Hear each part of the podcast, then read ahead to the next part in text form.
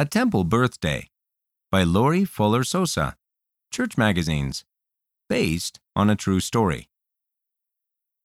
Lydia's birthday was coming. What do you want for your birthday, Lydia? Mom asked. Lydia thought for a few minutes. Did she want a new toy? Did she want a book to read? Then Lydia knew what she wanted the very most. I want to visit the temple, Lydia said. She wanted to be with her family. She wanted to go somewhere happy. And what place was happier than the temple? On Lydia's birthday, Mom, Dad, Lydia, and her sisters got ready to drive to the temple. Lydia even got to invite her friend, Grant.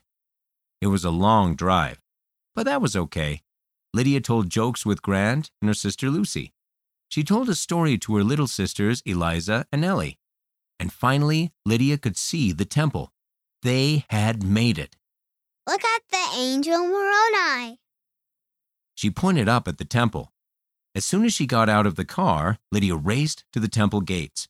There were beautiful trees around the temple. The trees had bright orange and yellow leaves. The leaves on the ground crunched as Lydia and her family walked around the temple. A big gust of wind blew through the trees. Lydia watched the leaves fly through the air. She ran to catch a leaf before it hit the ground. It was beautiful. She put it in her pocket. Dad read the sign on the temple. It said, "Holiness to the Lord, the house of the Lord."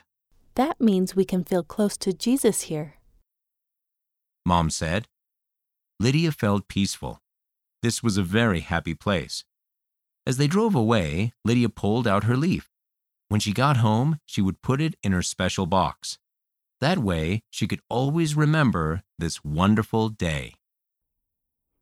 End of the story, A Temple Birthday.